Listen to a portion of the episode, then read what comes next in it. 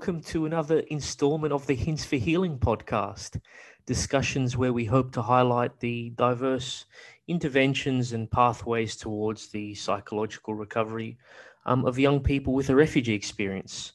Um, this podcast is, of course, brought to you by the School Liaison Program at the New South Wales Service for the Treatment and Rehabilitation of Torture and Trauma Survivors, STARTTS. My name is Shaun Nemorin, and um, I am a host of this show. Um, and had you have listened to the last few episodes, um, you would have heard my colleague Nicole Loehr, and we will be sharing hosting responsibilities, and um, and perhaps a few others um, in the team might do so as well in the future. Um, before I begin, I want to acknowledge the traditional owners and custodians of the land in which I record this today from. Um, and I'm standing on Bidjigal land, and uh, I wish to pay my respects to elders past, present, um, and to those emerging. And can I also extend my respect to any Aboriginal person who might be listening in, in the podcast in the future? This acknowledgement of country is particularly pertinent given the guest for today's show, who is um, a good friend of mine um, called Sue-Anne Hunter. Um, and at the time of this recording was the interim CEO of SNAICC, which is the national voice for Indigenous and Torres Strait Islander young people and children. Um, she is a proud Wurund- Wurundjeri um, and Ngurai Illum Wurrung woman, um, a psychotherapist, a clinical and cultural consultant who is committed to self determination, advocating for the rights of Aboriginal children, young people, and families, and to strengthening culture within families and in Aboriginal communities as well. Um, Sue-Anne has worked in the um, Aboriginal child and welfare sector for some 20 years. Um, she previously had oversight of all the cultural clinical healing services at VACCA, which is the Victorian Aboriginal Childcare, and was the central point for the development of an integrated, culturally appropriate, and trauma informed approach. Sue-Anne is also an experienced um, psychotherapist um, in multiple therapeutic interventions and brings a cultural lens to her therapeutic work, including Aboriginal healing wisdom when working with um, Aboriginal community children and families. She's furthermore an experienced EMDR practitioner, and we will be talking a little bit about that during the discussion. Um, I think importantly, we um, we talk about the intersections between trauma work amongst Aboriginal young people and those with a refugee experience. Um, we discuss the cross narratives and perhaps a role in which welcome and connection to this new land involves an understanding of its ancient cultures and history. Um, it it was truly my honor to talk about these things, and I guess it's relevant to my own experience as a second generation migrant and my own sense of belonging. An unpacking of my self perception of Australianness, so to speak, which in many ways was rendered more secure through association with Aboriginal Australia. And during the talk, I'll allude to some of that um, and my time spent with Mob in Central Australia on Warumungu country. Um, I guess it's it's not an uncommon story among some migrants seeking a sense of place in Australia and yet who might struggle to identify with the dominant cultural narrative. Um, I'm not really one to wax lyrical before these discussions, and I try to keep these introductions as brief as possible. Yet, I wanted to lastly introduce a piece of music to segue into the podcast. Eric Avery is a friend of STARTTS and is an acclaimed musician. A proud Ngiyampaa Yuin Bundjalung and Gumbaynggirr artist. As part of his practice, Eric plays the violin, dances, and composes music. Working with his family's custodial songs, he seeks to revive and continue an age old legacy, continuing the tradition of singing in his tribe, utilizing his talents to combine and create an experience of his people's culture. Eric has given us permission to use this piece of music and you will find parts of it fused into future podcasts um, and this one as well. The piece of music is the second movement of his composition entitled Violin Landscapes. Eric indicates that the composition is based around his memories of playing violin in many different spaces and rooms and exclaims that it is almost like a meditation for him, like a meditation on his violin, playing since he was young. Uh, the folky feel um, is what he used to try to access in his late teenage years. He hopes you enjoy and thank you. And thank you to you, Eric. We really appreciate it.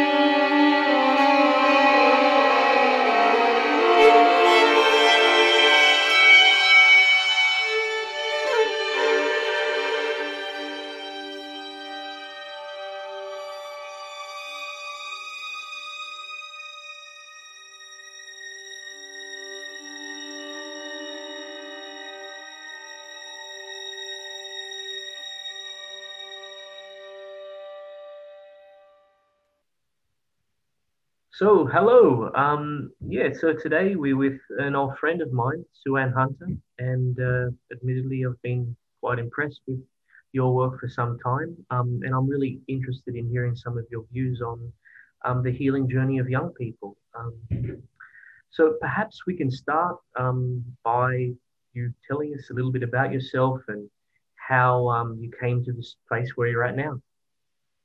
Thanks for inviting me on, firstly. Um, and secondly, um, I'd just like to acknowledge um, my elders and ancestors of where I get my knowledge from. It's not just academia, it's that knowledge that's passed down as well. So um, it's not all of my own, it's, you know, all the people that I work with, um, the other Aboriginal people I work with, and, and my family, my elders and ancestors. So I like to acknowledge them as well because it's not all mine. And um, I guess, you know, that, that passing down of knowledge is really important for us as Aboriginal people. So I'm saying that I'm a, I'm a Wurundjeri woman um, from Melbourne, uh, and um, I've been brought up uh, with culture in my life. Most of most of pretty much of of my life, um, we were um, sort of, I guess, um, when the the you know uh, the frontier wars were on, we were um, there was 15 Wurundjeri left, roughly around 15. So pretty much nearly extinct. Uh, and then we all descend now from one woman, uh, mm. Annie Borate. Um, so we're very proud, you know, of that we've been able to sort of, you know, make this comeback and introduce our culture back into um, society. Uh, so sort of my journey, um, I wasn't really impressed with school, didn't really like it at all. So I probably left about year 10 mm-hmm. um, and then just went and worked uh, just different jobs. And then I um, started as a caseworker with mm-hmm. no experience whatsoever um, in uh, Victorian Aboriginal Child Care Agency or VACCA. Mm-hmm. Um, and from then I was there for 20 years. Wow. Um, yeah, and so did lots of study. Um, uh, yeah, lots of study, lots of fellowships. Um, just for me, it was understanding the trauma of our people. So working with, you know, our kids in care, mm-hmm. It, it, really struck a chord of what, um, you know, we're really blessed. You know, our family was was kept together, um, and there's other families that weren't. And you know, we're dealing with the offset of that within the system. So dealing with the system and our kids in out of home care. And I really wanted to understand what they were going through.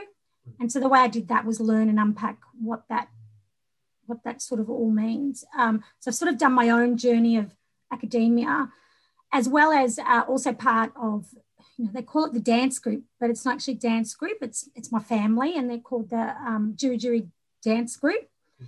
But it's more than that. So it's all my cousins, and there's you know it's quite a few of us, probably about fifteen. We do ceremony, dance, singing language. Um, lots of stuff support systems mm-hmm. pass down our stories help raise our kids, just a, a, whole lot of things that we've sort of brought back mm-hmm. that, um, you know, we lost due to colonization. So um, there's sort of two parallel journeys that intertwine yeah. together. So I take that with my knowledge of trauma and combine them both. Um, and, you know, I know my set of skills are quite unique. So, uh, you know, I enjoy unpacking unpacking everything and then putting it back together in a way that works uh, mm-hmm. for our mob and the, the, the Djirri Djirris, is this this um, did you grow up with this, or is this something that? No. Mm. Um, so my uh, my cousin um, Mandy Nicholson, she started it about probably about five or six years ago, I think.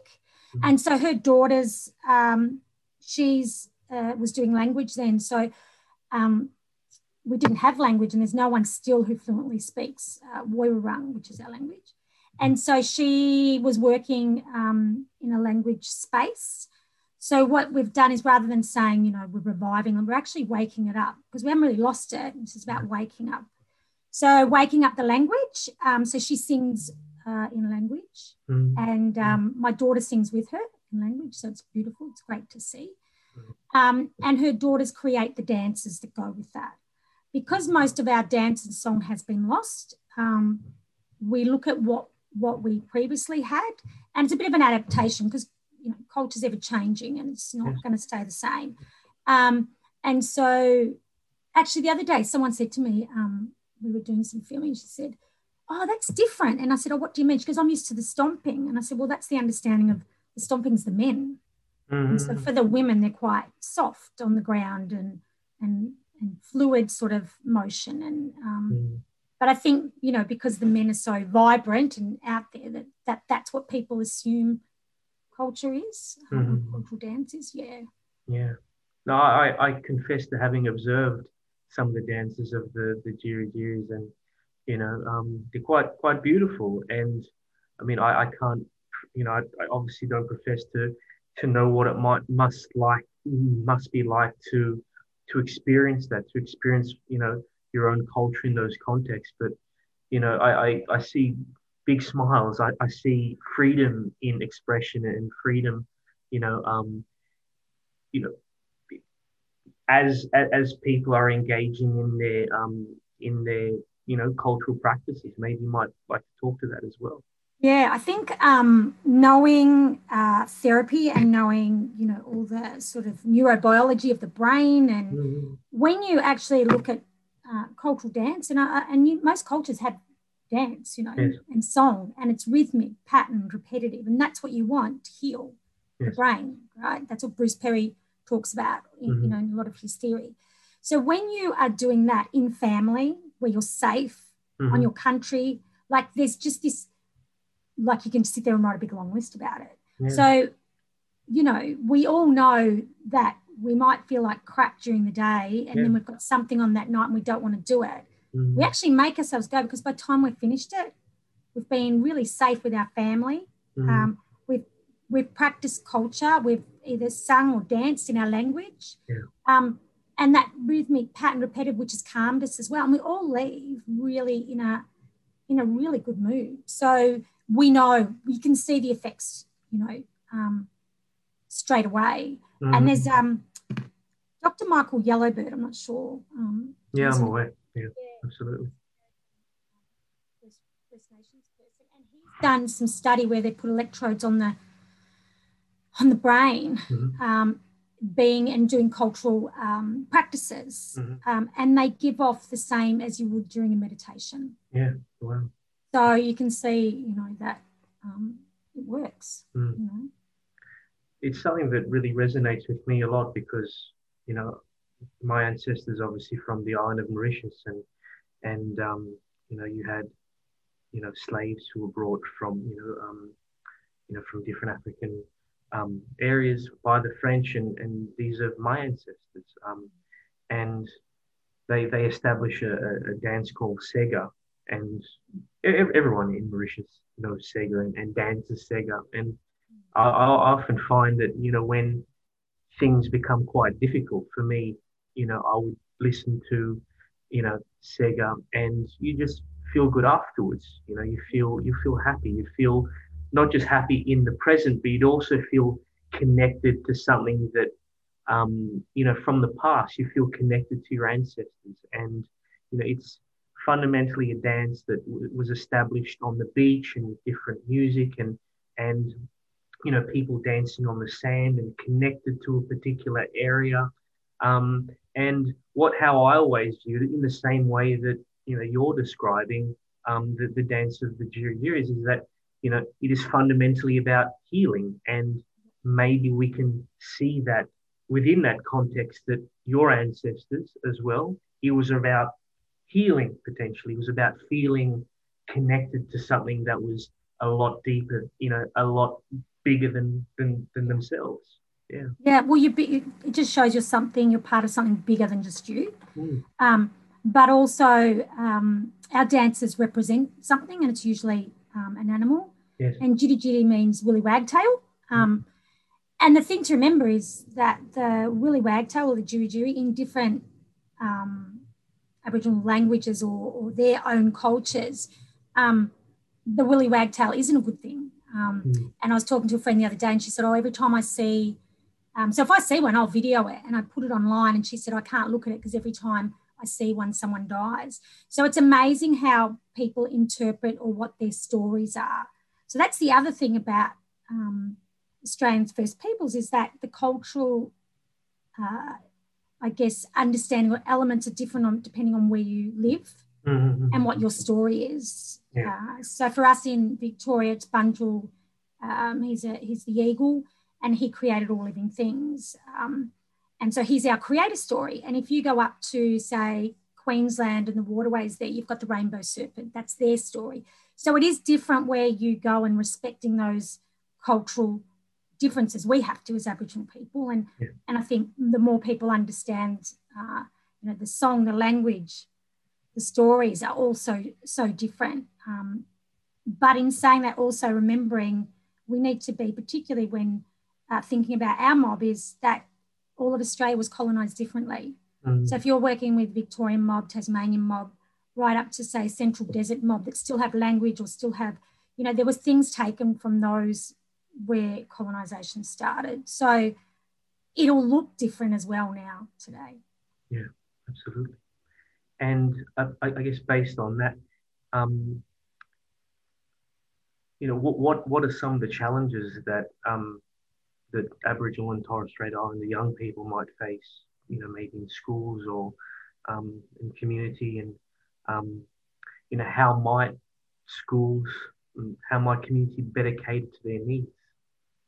I think um, uh, so. Our kids start two years behind when they start. It's just they're the statistics. Two years behind when they start primary school, so they're actually not particularly ready. lots of middle ear infections, so kids aren't hearing if it hasn't been picked up. Um, so all our kids start behind when they start school. And, you know, I wasn't particularly great at school myself, but I'm starting to get and understand um, how I think we need to remember that, um, uh, you know, we were colonized in such a short period of time that our bodies and brains needed to adapt quite quickly. Mm. Um, and so things in biology and things have changed in our brains and what have you. I think the other thing is we live in a racist society that doesn't cater to the needs of um, our people that um, you know, we're just not seen as uh, part of Australia, really. It's, um, you know, if you're different and you're not a white Australian, then you don't appear to fit in. So, um, you know, how do you make it's about making an environment that's culturally safe. Mm-hmm. And then around that, then it's around, particularly in schools with other kids. Um, you know, and kids are great. They don't see that color or that difference. It's only as they get older do they see it. I think mm-hmm. one, it's about creating a, a, really safe space for kids to learn, all kids. Mm-hmm. Um, and then it comes down to the cultural aspects of how you can introduce culture. Mm-hmm. Um, you know, my daughter walked up to the school and she's like, Mum, they've got our flag, they've got the Koori flag there. It's like, oh. wow, you know, that invited her into the playground the first time, which was yeah, quite interesting going.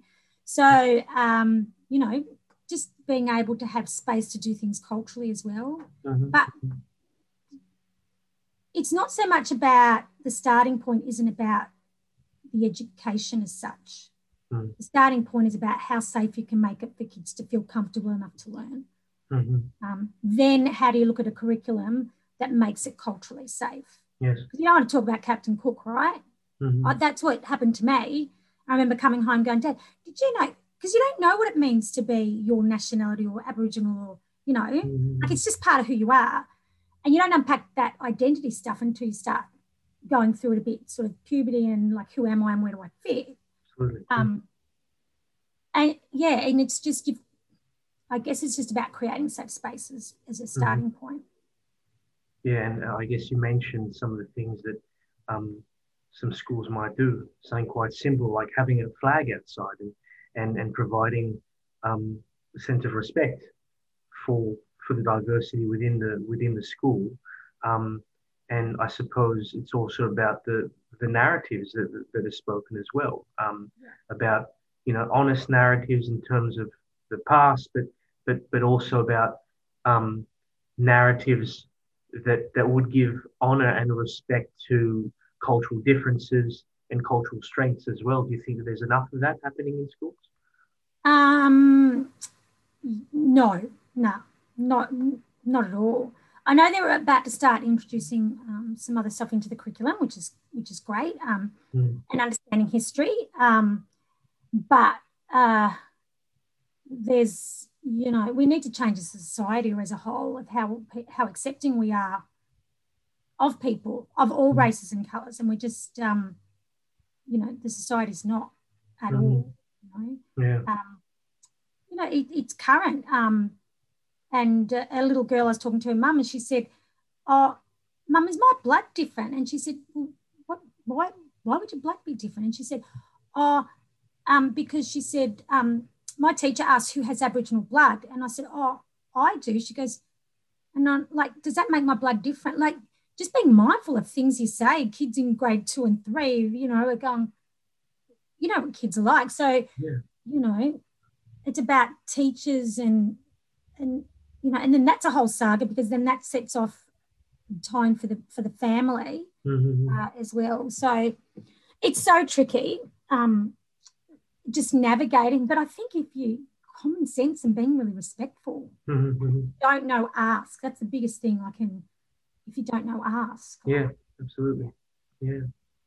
And I think, you know, similar to what you said, yeah, it's about, you know, it, it's it's about the narratives that are spoken, and maybe it's around, um, you know, yeah, clearly in terms of what, what you described about presenting um, the the positive narratives of, of culture that will perpetuate a situation where those young people might go home to their parents and to speak about pride about their their ancestry, pride about who they are, and things like that. And and you know, linked to this is is around you know the, the you know the, the cultural strengths and the resilience of the community. And and can you maybe talk a little bit about that? And because you you know you, you've worked with Aboriginal young people for for many years, you know, and and whilst we all you know we, we often talk about the deficits and the things that the, the young people are really struggling with, but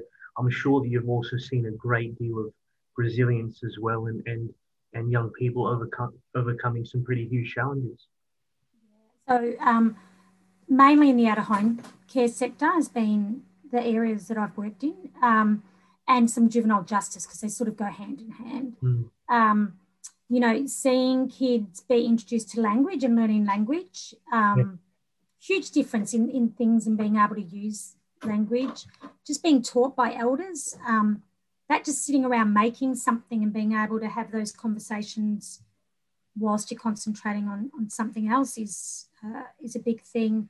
Um, being able to be on country, but mm-hmm. also having someone in the family under, so they can understand what country means mm. and how they can connect. And what, what um, does for for the for you know someone who doesn't know what what does being on country mean? So it's your um, so you're born into a kinship system of a certain area of land. So pre-colonization, it was just you had your areas. There was no fences. You just knew, mm. and so you had this this section of land which was quite big because you had to travel around um, and use that as your resource for food. Mm. Um, it was uh, you look up to the so, so there's different layers of, of country. So you know the sky would tell you where you are and what you're doing and you know the wind was another bit of country and then you've got water country so all these aspects of country intertwined actually help you live and survive and so you know it, for us um, you might want to call it a motto is if you look after country country looks after you and so that re- respect for the land that we live on it's not just a commodity yeah. it's actually um, supplies us with everything we need mm. yeah yeah. Does yeah. that make sense? Absolutely. It's yeah. dangerous. And, and I suppose that people um, who are on country, it's where they feel best. Right?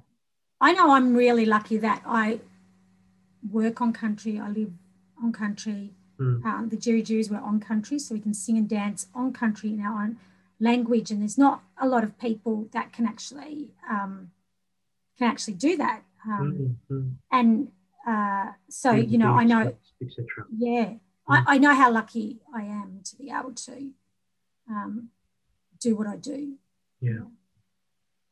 I guess coming from my perspective as you know the child of migrants to Australia, and I guess working with um, you know mo- most of the people that, that I work with, or all the people I work with, um, come from refugee backgrounds and come from from elsewhere.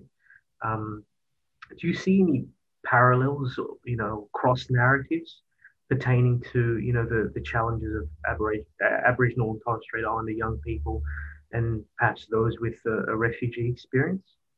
Yeah, that um, I guess that passing down of the the intergenerational trauma one one mm-hmm. thing. So um, that trying like um, how we keep connected to our culture, um, but also, you know, it's not there at the same time. Even though it's our, we're on country, we've had to go and find it because it was taken. You weren't allowed to do it. Mm. They've come to another uh, country um, and they've got to figure out how they still have their cultural norms because culture is what connects, protects, and heals us. Yeah. We need that as part of the healing process. Mm. And how do you take your I guess, how do you take your culture with you wherever you are? Mm. And actually, it's quite um, Mandy uh, Nicholson, my cousin, her PhD is around how you connect to country off country when you're not on it. And, and so, one example there is by the stars, knowing your knowing how they work and being able to, you know, she tells a, a good um, story about when she was in the city and you know all these buildings but she looked up and saw this star and she knew what that star was and it connected her immediately back to country wow um, so how do you take country with you and and have it still in you when you're away. And I think that's a really good concept Mhm. um, that, you know, sort of the refugee community could, how do we practice that and how do we keep it?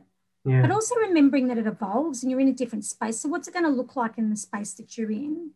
Um, and how do you, how do you keep it going um, in a way that's useful? Um, because the other thing is when people, so when we sort of did first ceremony, it was a big, um, it's called Tanderrum. It was, you know, all the Kulin Nation, five different nations come together. And it's big. It's a big dance uh, song sort of, um, you know, practice. Um, Mm. and I remember I left there just on this, it's just so mesmerizing and um, you're sort of hypnotic and it's all rhythmic and there's just people everywhere. And I left on this high, but a week later I was like, why do I feel so crap? Mm. It's because I realized that that was taken from me and I never had that. And Yeah. I was like, then I felt shit and I was like, a bit angry. So you Mm. get that this was taken from me. I never got the chance to go up with this. How, You Mm. know, it's later in life. And then I just had to, you know, reconcile myself with that. But I looked at also, I'm giving my daughter the opportunity to do that at a young age, to keep connected. And I've watched her grow. Um, so she's highly dyslexic Mm. and she's quite shy. Um, but I've watched her now sing in language in front of hundreds of people. Um, she goes to school and talks about her emu feather skirt and talks about, you know, will will introduce herself in language and and it's amazing. Like I to see it happen um, and to see the strength that and pride in who they are because they're able to practice their culture. Um, yeah, it's just amazing. Wow, wow. And I guess, you know, young people, I mean, you, you mentioned before around a sense of identity, and particularly when there are a lot of narratives which are thrown at them that might be counter to their own cultural identity, right? How confusing that must be for young for young people, and then the responsibilities of people who come up with the curriculum around um, respecting of difference, respecting of culture, and how do you think that's also relevant to people, say, who come from a refugee experience, who um, a lot of the messages that are told to them might be counter to what they've grown up with, what they look like, and things like Yeah, yeah, yeah. Because you know, if you've got dark skin, you know, you've seen all those studies. Mm, Like black is bad, white is good. You know, and and so um, that self-image of self or that internal working model is already telling you, um, you know, I'm bad or not, and, and I'm unlovable, and no one likes me, and that narrative of yeah, yeah and that narrative of um, of how you tell a story about a race of people that's not your own Mm. is that's a big responsibility for a teacher to have in their hands and i think it's something that needs to be taken um, really seriously. So i would suggest getting um, books hmm uh, that you're, you know, um, reading or um, looking at a subject in in like looking at who's in your class and you know where are they from and what's the difference and if I bring a book that someone from their culture has written, it's going to be right, yeah. you know. Mm. And so I'm always introducing books, kids' books by Aboriginal artists or Aboriginal writers into schools Mhm. because um, it, it tells a story that reflects them. So it's like how many times you, do I turn on the TV and see an Aboriginal face there? Mhm. Very rarely, unless I well, now it's better, but, but you know, growing up it wasn't. I can flick to NITV now, right? No problem. Mhm. But previously, you know, you couldn't do that. How is your race reflected within community really Mhm. has a big bearing on um, how you build your identity and where Yeah. you think you fit. within the greater cultural narrative Yeah. of the country. Yeah. Well, in anywhere, you know, you know, Aboriginal people are alcoholics and they're this and they're that, and you don't you don't go to school and you're uneducated. Mhm. And so, um, you know, where did I think I fit? Nowhere. Like I shouldn't even be at school, you Mhm. know. And, and you know, Aboriginal people are dumb. So okay, we're dumb. I just, you know, then why do I try? You know, there's just Mm. this narrative around So that people constant- those messages. Yeah. yeah. So it's that positive messaging about that you would give anybody. Um, and I guess a child with a trauma experience, you need to give it more. That um, that really positive um, narrative around Mm. um, their culture and Mhm. themselves. Yeah. So maybe with young people with a refugee experience, it's around, you know, showing narratives of resilience, of, you know, people are survivors, they've gone through a, a great deal and they've overcome, you know, people who come to Australia, they're hardworking, they're resilient people. Um, yeah, I, I think it's it's really important and, how it can play into the, the, the psyche of, of of young people who hear those messages, who then can say, well, you know, I can be successful too. You know, I can give life a great crack. I'm valued. I'm Australian. You know, and and I think that um, I guess I, I just want to ask you this question, and is from my perspective, you know, I, I you know, I, I'm, you know, I um, I'm okay to admit that you know it, it was confusing growing up. You know, as, as as a migrant child, someone who's brown, things like that, and and the messages, you know, that, that were presented by the media also in my association with people at school, being one of the very few people who look like this, and and I can attest that um, it, it impacted the way that I viewed my Australianhood. In that I, ne- I never doubted that I was Australian, but it was conflicted because of those narratives, and you know, despite the fact that you know I was privileged, and I you know I went on and, and I did, you know, I went on to university, and I've I guess I've lived a maybe a relatively successful life or whatnot. Yeah. But there was always that element of, of confusion around my identity, and, and you could call that, you know, quite synonymous with someone in a third Yeah. culture identity, right? And but the time that I felt the most connected to that identity was the time that I lived and worked um, um, in Central Australia, amongst you know in in on Warumungu land and um, with Aboriginal communities, and and the, the the sense of welcome, and I feel quite emotional to even describe this, but the sense of welcome that I received, it was at times it felt that I was being welcomed into the country of my birth, right? I was being welcomed into becoming a true Australian, right? And I guess the question around that is that, you know, do you think that, you know, Aboriginal Australia has a role to play in the healing and recovery and perhaps the welcome of young people with refugee experiences in Australia? Yeah. Um, I think one, I think we have to do our own healing first. I Mm. think that's a really that's really important. Sure. Um, and and that reconciling of the past to to the present. Um, but I also uh, believe and have seen um, that we've done welcome welcomes for, for not particularly kids but families where we've done smoking and welcomed them onto our country and, and danced and what have you. Um, and these are the you know they get it. They get what your country means because they've been forced to leave it. Yeah, yeah, And so they get quite, um, and sorry to say they, but those people, the, the people that are involved, um, because they're individuals and they're, um, they become so emotional because they get it and they they miss what um, they haven't had, Mm. but also that even though sometimes, uh, particularly one in particular, really, um, you know, he's just this beautiful man, and he said, "I've never been welcomed. I was detained for so long, Mm. and to have this is Was this the same amazing that- because this is what matters to me. The first peoples from here have welcomed me to your land."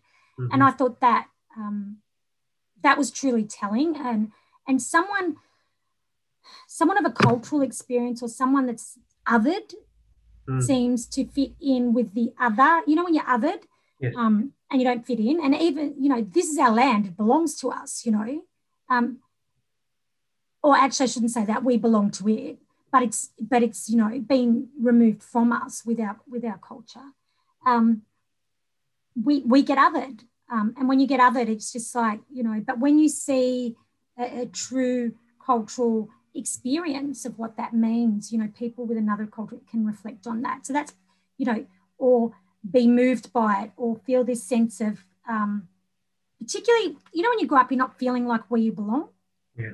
and then you've gone into this space where you know, and Aboriginal people are welcoming. We bring so many people into our communities. Mm. I just remember growing up, Dad bringing people home all the time. It's always someone else living. You know, and we had six kids anyway. And there's always other other people, and they were the misfits, and they're the ones who didn't fit somewhere, and they weren't had. A, but that's what the community is about: bringing you in and welcoming you, and you become. Mm. You know, we're not all scary. Of course, of course. Yeah, thanks for that. Um, and just quickly, like the the the the welcome to countries that you did before, you mentioned a detainee. So this was done with a group of asylum seekers.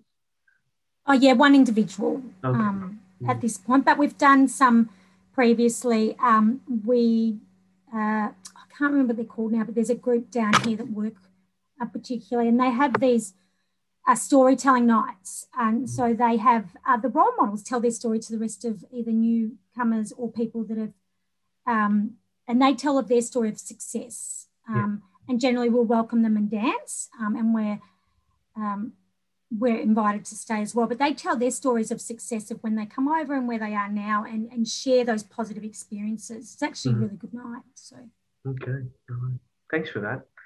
Um, I'm also really interested because you're a um, uh, an eye movement desensitization processing um, uh, practitioner, EMDR practitioner, um, and you've been doing that quite a bit with uh, with Aboriginal young people.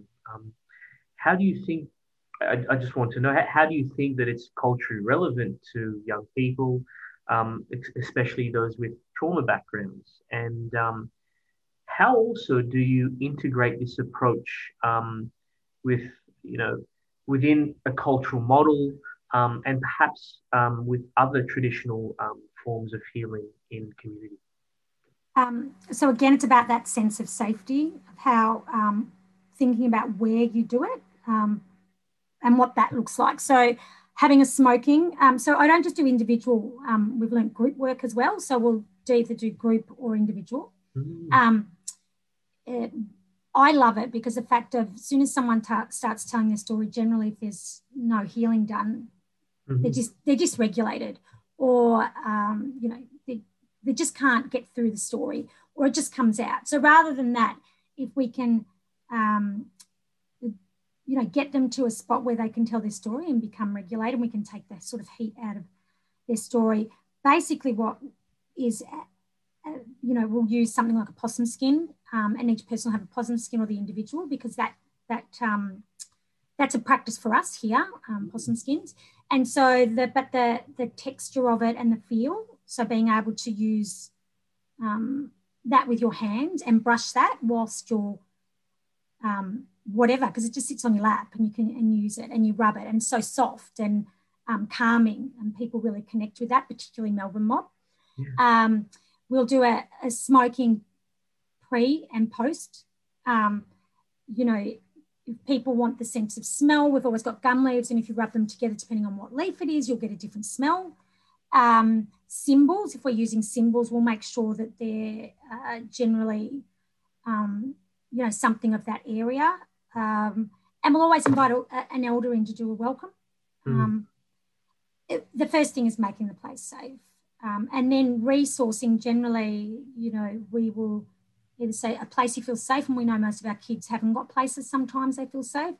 Um, and, you know, uh, generally most of them go to a campfire with their ancestors and they create that spot of safety in their in their head and um, you know what and asking is there anything else we can do that's going to make you feel comfortable and safe in this in this space you know um, the texture of ochre, bringing ochre in that's from that country. And, you know, there's just all those elements, bringing them into the room. What does that look like? How do you want to use it? Um, mm. It's endless. Like, you know, people overthink it. Just bring the stuff in and they're going to do what they want with it. They're bringing their culture into that room. I'm just bringing tools to facilitate that. And mm. I think that's the way you need to look at it, not you bringing the culture, but what, what's going to make them feel safe? And then what sort of resources can you have available that if they want, they can have them.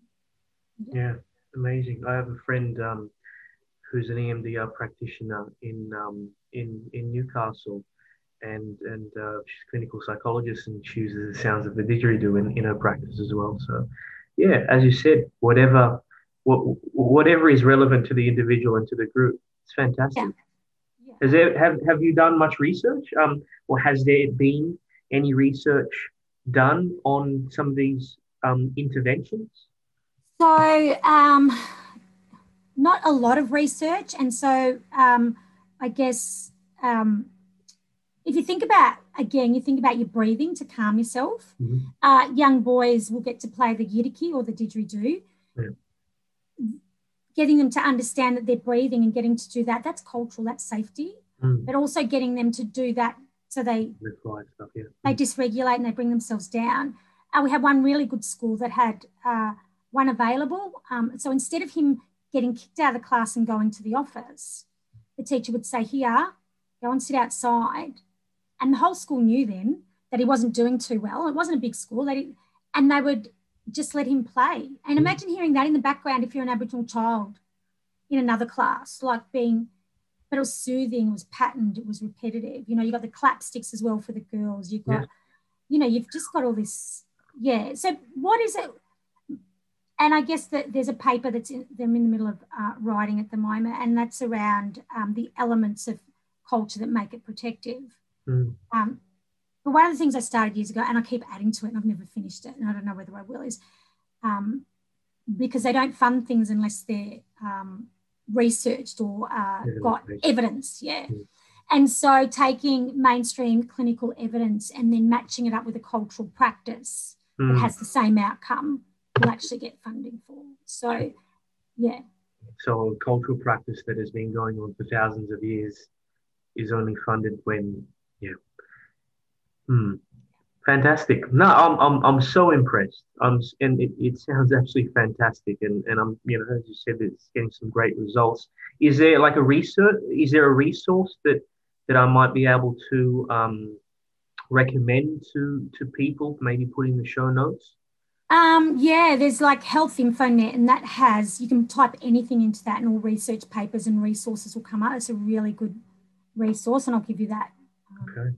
I'll give you that one. Um, you know, Google's amazing these days. Um, I, I, would also say um, how you introduce culture is about who leads that as well. So it's about you as a practitioner making the connections with the people of that area, or, or your, you know, and then that bringing them in to, to lead some of that work. It's like, particularly um, with the kids probably you work with, who from their culture can come in mm. That's that's had the same experience to do whatever it is. It doesn't matter what it is. It's giving them a sense of, oh, he's come out the other end really well. Yeah. You know, and what, a positive yeah. story. Mm. I think well, one of the beauties about um, the organisation that I work for, STARTTS, is that a lot of the clinicians themselves come from um, a refugee or migrant background. Yeah. And, you know, often we speak the same language as um, as the, the, the, you know the, the clients that we're working with, um, and a lot of us might have that cultural knowledge. Some of us might not, but these are things that we can we can all learn, right? Um, and I guess this is also relevant to um, to some you know non-Aboriginal practitioners, and you know I, I generally believe that there's there's a lot of goodwill. People want to do right, right? Some people want to do right and but um,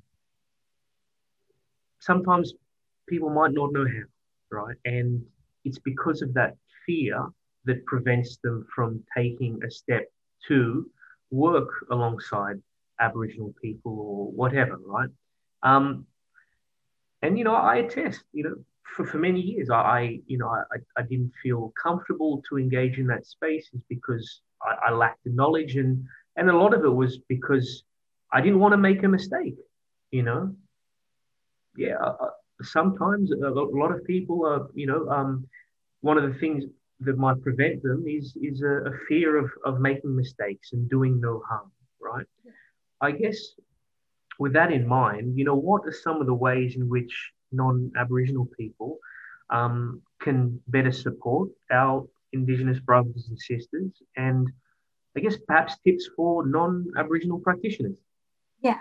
So one, the first thing I'll say is do your own work. Mm. Like do your own work before you come into a space of, any culture. So you know, that um, understanding your own privilege, understanding where you've come from, understanding mm. that your morals and beliefs and values could be completely different, and how do you leave that at the door? And uh, you know, because that's that's just going to get people off straight away. Yeah. Um, listening, because you know our mob know, and we have the answers. And there's some things you're not going to do, be able to do, and that's that's okay. And if you do get it wrong, this is the biggest thing. If you do get it wrong, it's okay because you you had good intent, and people generally know that. Mm. The point is, if you get it wrong and you get told to do it right, or you get told no, we don't do that. Most people put it through a lens of, oh my God, they're calling me racist straight away. It's, it's the first port of call people's brains go to. Uh, so I'll get into the habit of going, I'm just going to tell you because I don't want you upset. I haven't upset anybody yet, you know, and I, and I, because I still want them to work in the space. Yeah. And so uh, I maybe nurture them too much and my therapist comes out, uh, you know, yeah. um, because I don't want them to get growled later by an elder or, or mm. cause more harm to um, somebody else. So it's just being mindful of your place. You know, what is my if I go into someone else's country, uh, it's not my place. Mm-hmm. And then I, uh, you know, I'll probably feel like someone else, and I'll be like, what can I do? What can't I do? And particularly uh, knowing that I, I'll sit down, depending on what we're doing, I'll sit down with the elder women, you know, and go through their little uh, mm-hmm. testing me bits first. But you know, listening, um, mm. just sitting and listening and um, not asking 101 questions at the start. Like, just listen. Um, yeah. yeah. Listen and learn and, and don't yeah. authority in a place that's not yours. Yeah. And I think the other thing that I realized when I started um, doing supervision or managing mm. other clinicians yeah. was that, um, particularly in our culture, and you find it in a lot, is silence. Those silences are okay, you know. And I learned that off you know, um, the elders around me, that that time to think about how I'm going to respond is needed. You know, like we think we're going to, we've got an hour, we've got to get through this, you know, and and so answer me. And sometimes, you know, they we're asking people intrusive questions about their lives. Mm. Give them the respect to be able to think about that question and how they're going to respond. And I think that's really um, important. Um, and I don't care if I feel uncomfortable while I'm waiting. It's not about me. You know what I mean? Yeah. And we don't need to feel the silences. So being able to sit in is more powerful sometimes than the words we're going to speak to interrupt the silence. So mm-hmm. fantastic. And yourself, what what do you what do you do to look after yourself? I'm really interested. Oh, I know I try, you, what yeah. I try to do. yeah. What steps do you take towards your self care? And yeah, I'm really, really lucky, and I know how blessed and lucky I am that I have the the Juju, all my cousins. Mm. We're all cousins there, so we're yeah. all related. Is that there's not a week goes by where we're not doing something um, together, and so I'm lucky in that respect. So over COVID was really difficult, really missed that. Um, my daughter and I um, will do meditation. Um, and then also physical stuff because I think the body is really important to get the the body uh, moving. Mm. Um, but we'll go up to um, and, and, there was a mission there where my my nan was the last woman born that, and that's Coranderrk, and that's a really special place because her birthing tree's there, and there's mm. so much history of our mob.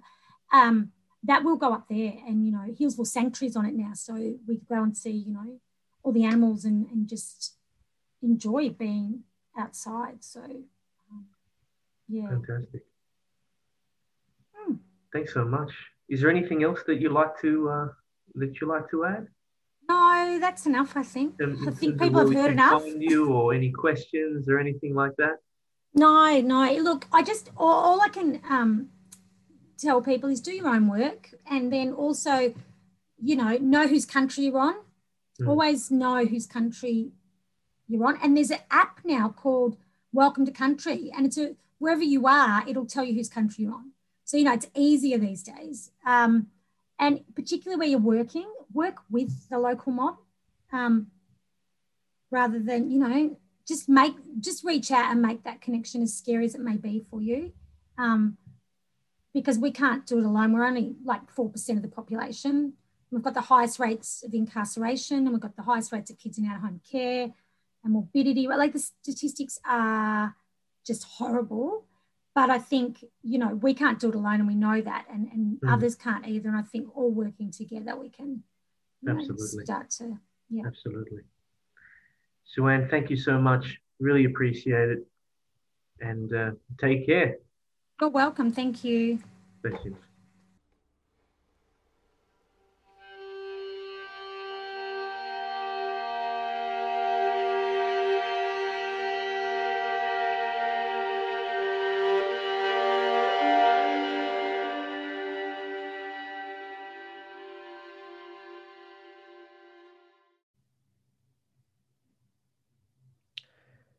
Well, I want to sincerely thank you for taking the time to listen to today's podcast. And um, also thank you for the feedback we've received thus far from people around the world working in this field and um, similarly torture and trauma survivors themselves. Um, it's a true honor, and we hope that it has contributed some ideas for therapeutic practice or some insight into the healing journey for oneself. I know for me, I learned from everyone I speak to in this field, and it contributes personally on a significant level. Um, I would like to thank STARTTS for supporting this, and similarly to Brave Media in its support for the podcast as well. Thank you, thank you, thank you. This episode was produced by Nicole Loehr, music recorded by Troy Reilly, originally written by REM. A sincere thanks to Eric Avery for the use of his wonderful music too. If you would like, please rate and comment um, on the Hints for Healing podcast on whichever platform you you, you listen. Um, yet, of course, that's entirely up to you. Until we meet again, friends, take care and much love.